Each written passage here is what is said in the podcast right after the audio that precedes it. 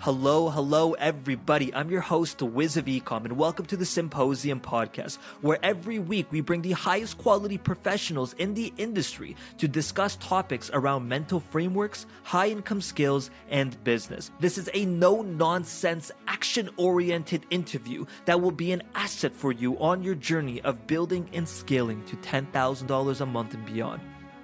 And now, welcome to the Symposium.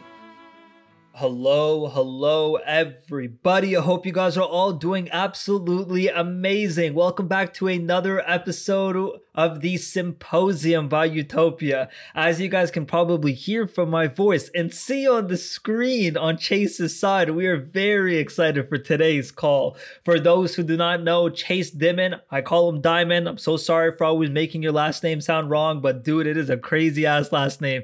But we have Chase here, who is one of my mentors, someone I look up to, a business partner of mine. I don't know how. I've been studying this guy since 2018. It is absurd to see him just him and I shooting it up, chatting it up. And we're going to be on this call today asking some real powerful questions that the utopians have given us so we can dive deep into his mind and hear his opinions on these situations as well too. So I'm so stoked to have you here today, Chase. Welcome.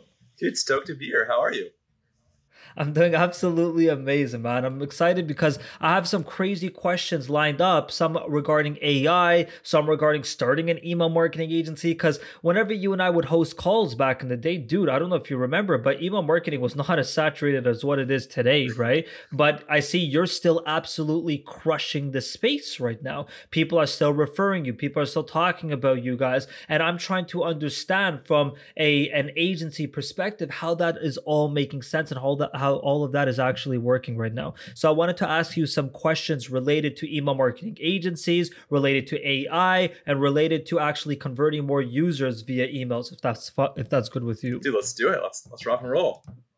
Beautiful. First things first, man. Let's let's covered the elephant in the room, right? Let's just go see what's going on here. What the hell is going on with the beginner space for email marketing right now? Do you think it's worth for a beginner to start an email marketing agency in 2023? Yeah, look, I, I do. I'm I'm very biased. Email's been super good to me. We run a great agency. Uh, you know, people have left my agency and started their own and done well. So I think email still is a great one. Um, it definitely is more saturated than it once was. That being said, there's so much opportunity, dude. Like there probably could be thousands and thousands of more agencies, and there's still so much business to go around. You really don't need that much as a beginner or someone kind of building a small business to build really a great lifestyle agency. You know, 10K, 20K, maybe 50K a month. I don't think it's that hard. I think it's very doable still today. So I, if I was to start again, knowing what I know, I would do it probably all over again. So you would always stick in the email side of things. And if you were starting, how would you? Because you, you said something clear, lifestyle agency. That's something that um, basically funds your entire lifestyle every single day. That's your bills, yeah. that's you going to restaurants, that's you taking care of your family. And I think people have this misconception with an agency where if you're not going to build an agency to hundreds of thousands of dollars a month, it's not worth it. Uh, my agency, I don't want to scale anymore. Yes. I, I don't care to scale it. It covers all my expenses. I'm buying real estate with it. And I think that's the best direction. So if you wanted to start an agency fresh from 2023, what would your process look like to take that to $25,000, $30,000 a month by the end of of this year. Yeah, dude, there's so many things I would do differently. Right now, uh, agency wide, we're probably in the ballpark of like 130 to 150 people working with you know, north of 150 clients. Um, the email SMS team are probably 90 to 100 people, 100 plus clients. So it's really the biggest service offering at the, the business and what most people know us for. Um, and I think like if you think about the landscape right now of what's happening, like Facebook, or I guess now called Meta, is an absolute mess, right? Ads are always going off, you know, things are breaking, things are really expensive. I see like our paid team and they're really good, but it's really hard to have like strong retention because there's so many things out of your hands. With email, you really are in the driver's seat and you control your own destiny in a sense if you have good clients. If your clients have traffic, if they've got good lists, if they've got good product, if they've got good fundamentals as a business, email is probably the simplest thing to scale with them and retain. I mean, we're we started this business in June of 2018. We still have clients to this day, you know, five plus years later. Not every client's been with us for that long, but the the like kind of the longevity and like the LTV of a client of ours, like do clients are staying 12, 18, 24, 36 months. So it's really attractive. And to get to your question, um, you know, if I were to start the business today, yes, I would still do email, but I would do it a little bit differently. So we're, for lack of a better word, bloated. You know, we have really expensive fixed costs and overhead. You know, somewhere in like the low to mid six figures a month. It's just for the team, right? And we have to make sure, obviously, that we're making more than that to have a good business. And there's like these stages of the business where, in the beginning, when it's just you or you and a partner and you and a small team, you're making a lot of money because most of it's going to be profit because you're trading time for money, uh, especially if you're like a consultant or a freelancer or just like a one or two person agency. As you go and as you hire, you have these ebbs and flows. Your revenue is going to be greater over time, but your profitability is going to decrease every hire that you do, every hire that becomes better and better. So what I would do, right, is I would try to stay lean. I would really focus on working on high quality, long term clients that are paying three grand, five grand, maybe seven grand a month, and maybe even leveraging things like AI. Uh, you know, people over in the Philippines or India or wherever, Canada. There's like an arbitrage between Canada where you know the people they look like Americans, they talk like Americans, they work on the same time zone, but there's like a 20 or 30 percent arbitrage just based off the USD to CAD, the conversion. That obviously might change, but I don't. I'm not here to talk about the economy and what that potential looks like. But there has been an arbitrage play, so I would look on finding the right clients, finding talent that's not just in the US, but really global, and really focusing on having strong margins. Like if you could be keeping 30, 50, maybe 60%, again, easier said than done, that'd be great. Where the traditional agency is probably operating now in the ballpark of 10, 20, 30% margins. So you really need scale doing it the way that we're doing it to make a lot of money. So, are you guys working with contractors, or do you guys keep uh, full time employees on your team? What what does that split look like for your guys' agencies? Yes, I think we have 115 full time employees, and then we have okay. another 20 to 30 kind of consultants, contractors, part time freelancers, whatever you want to call it. The 115 people, it's it's a mixture. They're all full time, but in the U.S., they're all you know W two standard nine to five employees with people in Canada and the Philippines otherwise, it's more of like a contract retainer basis. So the the terminology and like the legality between countries is a little bit different, but we've got about 115 people that are full time and about 20 to 30 something people that are uh, on a project basis, consulting basis, freelance basis, part time, etc.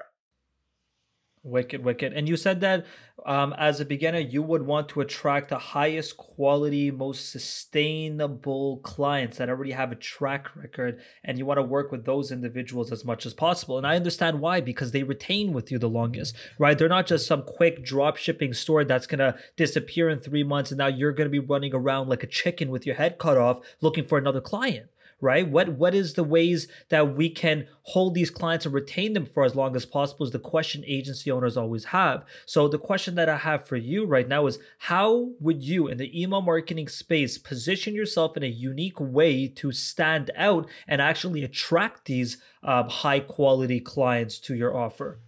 Yeah, it's interesting. I think about things like very differently. Like I think less about like the Alex Hormozi typical offers where like we think about like my offer, my agency, like it's really not special. There's like no money back guarantee. There's no this or that.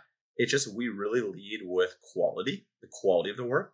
And I think there's a couple things that like lead to retention. I think one, and then we can talk about acquisition, but I think like retention of clients leads to really setting the bar in the beginning and really setting the expectation and really having clear understanding of this is our goal as an agency or a service provider as your external email team and this is your goal as the client and here's kind of where we overlap right?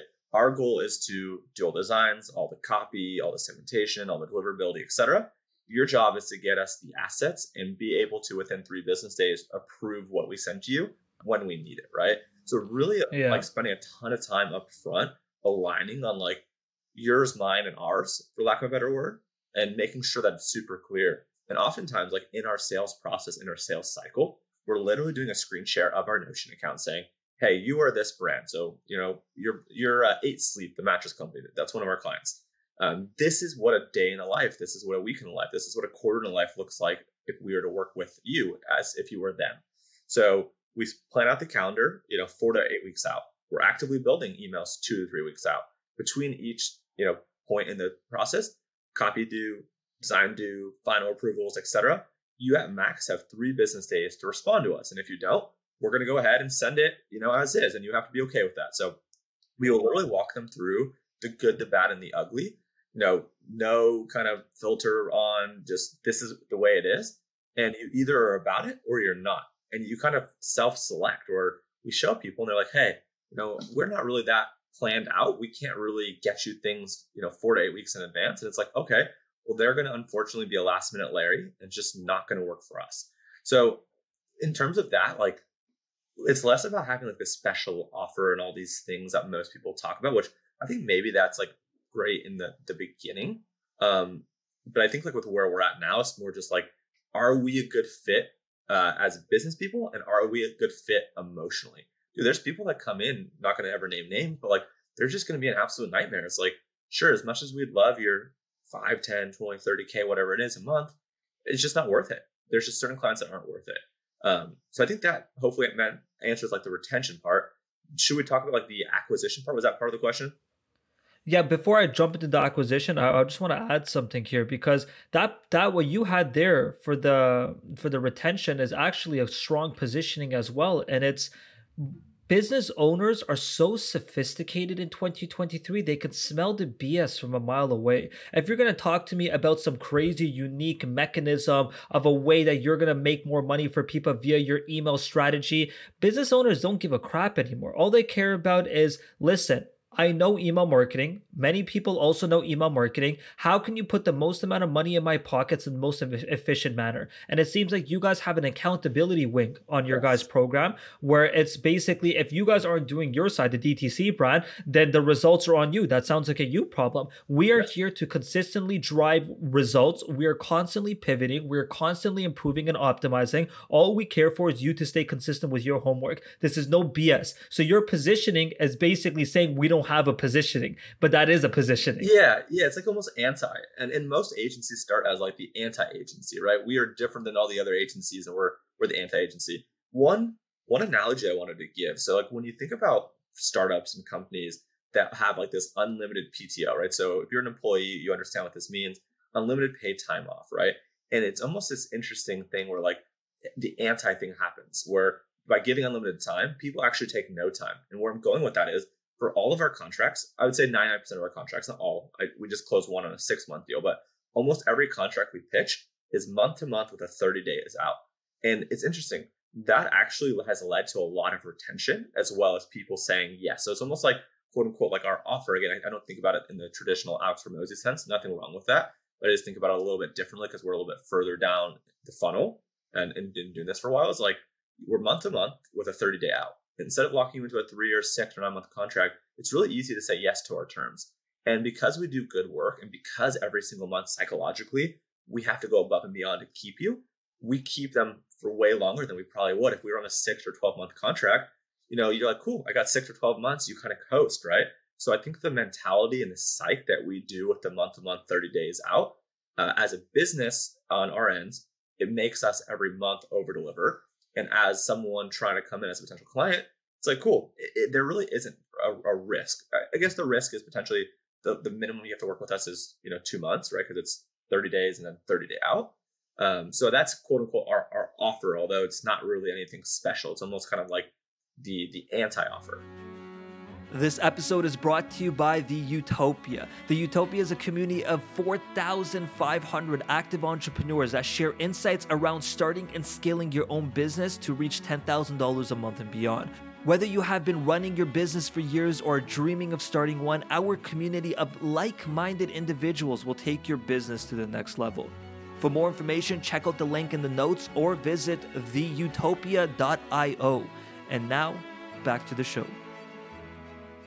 Beautiful. And then let's talk the acquisition play then, because I know you're killing it right now on LinkedIn. Yeah. Right. And that's very impressive, right? Because that's something that I haven't mastered yet. I haven't even looked into, I haven't dabbled into it. But how are you attracting and acquiring the perfect lead from LinkedIn right now? Do you have a process? What does this roadmap kind of look like? Yeah, I think my playbook on Twitter and LinkedIn are fairly similar. Like in, in platforms like those where there's organic reach when people engage and good content's rewarded that's seen. There's like three things that you have to do to, be good at twitter and linkedin. One is good content right? Like if you're not going to put in the time to make good content you probably shouldn't make it right? You, you should because obviously you want to build a muscle but just trying to make a strong point that like you have to be making good content and original content right? Like the content needs to be yours. Don't just rip someone else off. I see a lot of people now starting to rip my stuff left and right and it's just not hitting because they don't have the same experience and, and they didn't do it right so i think like sharing even just your opinion and, and your experience whether you're a beginner intermediate or advanced is way better than just repurposing someone else's that's at a different stage. I think that's a mistake people make. But pace, uh, focus on good content that's one. Two is a lot of people have a hard time with this but you have to do lots of good content. And it takes doing lots of bad content to get to doing lots of good content right? So it's quality good content. Quantity, lots of good content. And obviously, the more that you do, potentially the quality comes down a little bit, but it needs to be good enough or better than others or better than most to stand out. And then the third one, which most people suck at and they don't spend time doing, which is arguably the most important, is distribution. It's like the whole saying, like if a tree fell in the woods and no one was there to see it, the tree fall. It's like you're going to post on social media and no one's seeing it. Like, did you post? And of course, right, like that's an extreme example, but you did post, but you have to focus on distribution. So what does that mean?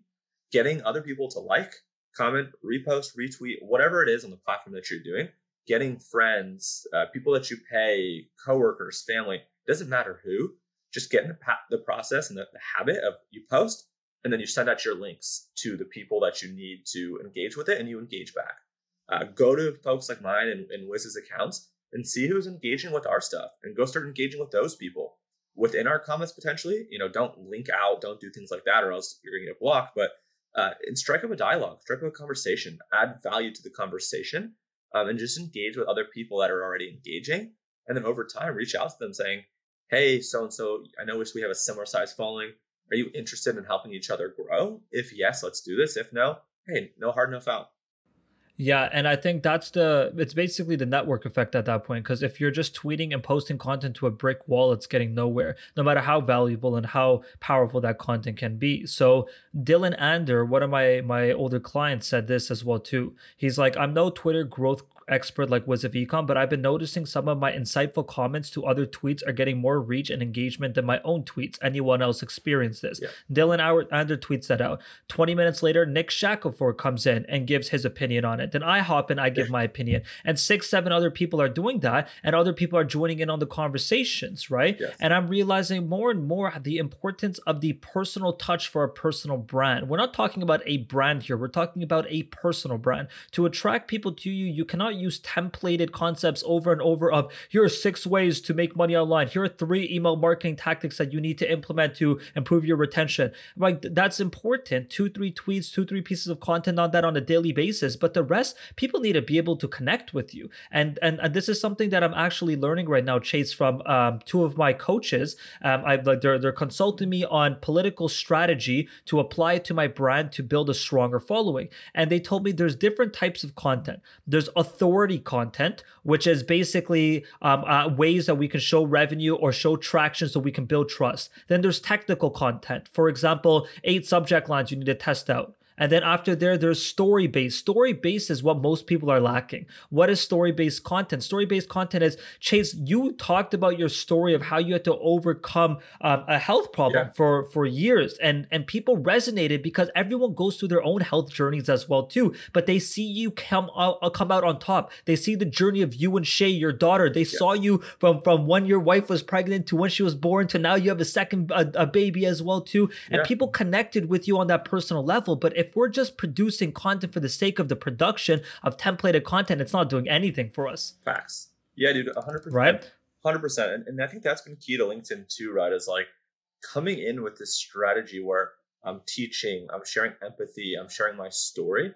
It just makes you really human and kind of vulnerable. Um, and it makes it you more approachable, right? Like I I just crossed uh, a few days ago 200,000 followers on LinkedIn, right? Sheesh, um, man! Congratulations. Thank, you, thank you. And uh, people just still reach out. Like I was nervous at first to reach out, but you know, you just seem so approachable. I think that's important, right? Like if you're just come up as so smart and so much better than everyone else and just in a different league, you're not very approachable. Customers aren't going to really, well, maybe they trust you and love to work with you. They're not going to feel comfortable reaching out. A lot of times people will be like, hey, I don't know if we're a good fit for you now. We might be too small. Maybe we're a good fit, but I wanted to run it by you because it seemed like you weren't going to judge. So I think those emotions that you evoke through your content, through your storytelling, and just through being raw and human are so important. I think that's why, like, I had a lot of people reaching out saying, like, I don't think you offer this, but you know someone that does. And it's like, oh, we actually do offer that. I just never talk about that, right? So it's it's a really interesting thing where just by being helpful, people want to ask you for things. And oftentimes, not always, but it leads to some kind of transaction, whether it's for you or someone that you care about. The amount of business I get to send in my network um, that really makes me happy to be able to like pay it forward is really cool. Even though it's not for myself, it's I'm helping someone else help someone else, right? So it's it's yep. fun this conversation was supposed to be about email marketing. We're talking about scaling agencies, retention, acquisition, personal branding. Let's keep riding this wave. This is exceptional, but okay. that is hilarious.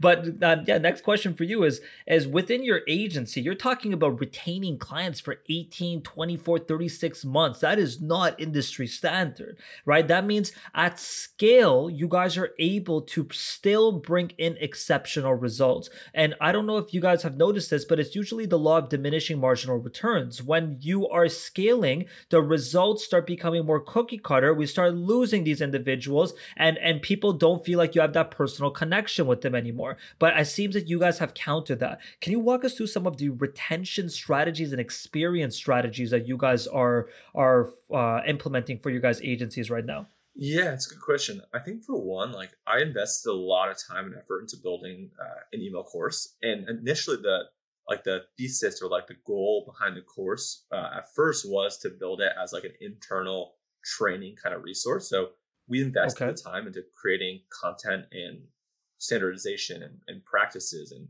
technology and information that is available to the team that we have then make public, right? Um, so I think like education is one, like investing in the education of your team, understanding that different people are coming in at different points in, in their journey. Some people are very green, very junior. And some people are, are super experienced, right? But making sure that everyone is on the same page and everyone has the same information that they've reviewed is super important. So it doesn't matter if you're an email marketing manager or a copywriter or a designer or account manager, you're going through a lot of the core same training of like email marketing. Because at the end of the day, we're doing email marketing. You're also obviously going through trainings for Figma if you're a designer, or for copywriting, you're going through maybe some direct response stuff to understand you know those types of things. Maybe you're taking psychology courses. So i think like investing in education is something that is so important yet a lot of people skimp on. They just hire because they have an urgent desperate need. Like as soon as you're hiring it's often because you had something that you needed help for yesterday not today or tomorrow. Um, so people are just so scattered brained and so urgent and so rushed that they don't invest proper resources and time into learning. Um, they don't have good sops so we've spent years and probably tens of thousands, if not hundreds of thousands of dollars on building out our SOPs. Uh, we actually even just hired an agency to come audit our SOPs because they're very, very good, but we're always looking to get better. So I think we have this attitude of like, we know we're good and we're confident, but there are so many things that we don't know. And the reason that we've got to where we are today is by being hungry and, and, and thirsty for knowledge and just being always open and understanding that there's going to be someone that knows something that we don't. And the quickest way to get access to that is to, to pay them and to get them involved. So we leverage a lot of like third party consultants um, and whatnot. And then I think communication, like we really instill in our team that like if you don't know something or if you messed up or if you screwed up with something internally or externally, own it, learn from it, jot it down, reflect on it, right? So I think we've just created this environment where there's tons of learning. Um, and now like we've started to attract as we've gotten bigger and better and have more budget, we've really attracted like the top players. So we're now bringing in people that you know are just as good if not better than us the owners and the founders and the partners. And that's growth right? When you bring in people and you're not intimidated dude it used to be so intimidating right? It's like i don't want to bring in anyone smarter or better than me. But now it's like dude if i'm not bringing in people smarter better like we're all getting dumber. So that's kind of like how, and, uh, how, how did you get over that objection of inside of your head of of like I can't if I hire someone who's better than me, what if they just take my idea? What if they take over the agency? What if they make a, a run a, a, a coup to kick you out or whatever? How did you overcome that mentality of being able to hire people and trusting people with your actual business standards? Yeah, it's a good question. I think there's three things. I think one is the intangible, um, and, and for me, the intangible things like uh, relationships and personal brand, right? So I've been really focused on building strong relationships with team members, with partners, with vendors, with clients, with the the greater community. And that's that's something that like no one can take from me, right? Like I own those relationships, I own my channels, I own my newsletter. So I kind of was like, okay, someone could be smarter, but they don't have all these other things, right? So that's some layer of protection. Two is like I don't want to be in the weeds forever. Like I don't want to be running an agency day to day for my whole life. I, the sooner I can get out, the better. Like, and my happiness and you know my relationships have improved as a result of like getting out of the grind. Dude, I was building this business much like you and much like most people listening every day, seven days a week, 12, 14, 16 hour days. It was necessary and it was cool then. But now that I have a family and I've got hobbies and I got a bunch of things that I really care about, I just realized it wasn't feasible. So part of it was like, you know, the intangible that I mentioned. The other part was just like necessity. And then the last part was too like the goal of what I want to do is I want people to come with us. I want people to build with us. I want people to build for us. And then I want to let them go free if they want to be free. If they weren't, you know, if they're not the best fit for us now and they're better fit for their own thing or something else, let's do it for example, uh, you mentioned right before this, you were just talking to Mason, uh, Mason Dewar, Cardinal Mason. Uh, he used to work at uh, at a restaurant uh, during the pandemic, and then he reached out to me, cold DM, cold email, can't remember what it was, asked for an opportunity to work for us. I said yes. He joined us early. Dude, he was amazing. The guy's a rock star. Like he just needed a chance. He spent 18 months working with us. Probably the best copywriter at our agency that we've had, period. And we've had probably 50 copywriters or, or more at this point. We probably have 20 on staff as is. And then he got to the point where like he just outgrew us. He was destined for more, but he was very respectful with how he did it. He and I have a, a, had a good relationship then. We've become even better friends since. He reached out like, Chase, I don't know what to do. I'm not making enough money here. I'm working on a bunch of clients on the side. I think I have a really great opportunity to go do my own agency. Like, what are your thoughts? It's like, dude, you served a year and a half for us. You did great work. I really respect that you came to me like this. Like, go do it. So gave him our blessing, sent him some clients, and the guy's on an absolute tear. So I just think there's going to be certain people that are a really good fit for a period of time, and for whatever reason, for better or for worse, they're going to move on, and you just have to be okay with that. I think it's a cycle of life. It's a cycle of business. So I think once I understood that, or all those things, it was just so much easier. Now that I've been doing it for so long, like, dude, I've been out of the day to day for years, and it's amazing. If I was still in the day to day, I would be a bottleneck. People would look at me as the guy that knew everything and had all the answers, which obviously I knew a lot of things and there, there's even more I didn't know. So I just didn't want to stunt our growth. I didn't want to be a bottleneck. I wanted people to have the opportunity. And the smartest, best people, they don't want to have a ceiling. Like if I was there, they never would be able to grow, right? Because it would always be the chase show. And now it's not the chase show. It's been the structured show for three years. And it's it's been really cool to see. I'm really proud of what we've done and really proud of the team.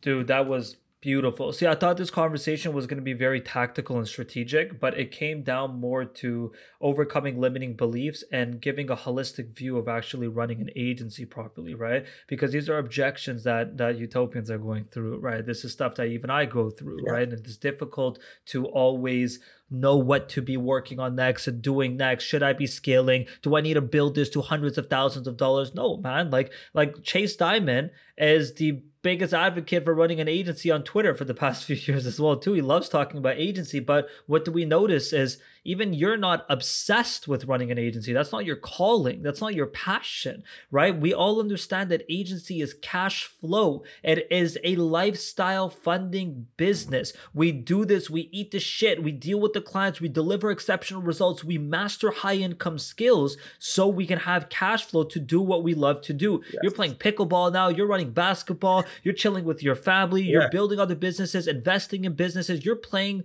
real life monopoly right now, right? And I think that's what, and my friend Zach Williams, he calls it optionality, right? You've reached this point where you have full options to do everything without being in a glorified nine to five. That is the beautiful outcome of where you guys are all going to be very soon. Chase, I want to thank you so much for today's conversation. It was quick, it's straightforward. That's what the symposium's all about. Um, Utopians, if you guys love the episode, we're going to link Chase's Twitter account, LinkedIn, and everything inside of the bio, inside of the video over here. But I want to say, God bless you, Chase. If you want to say anything else at the end, go for it.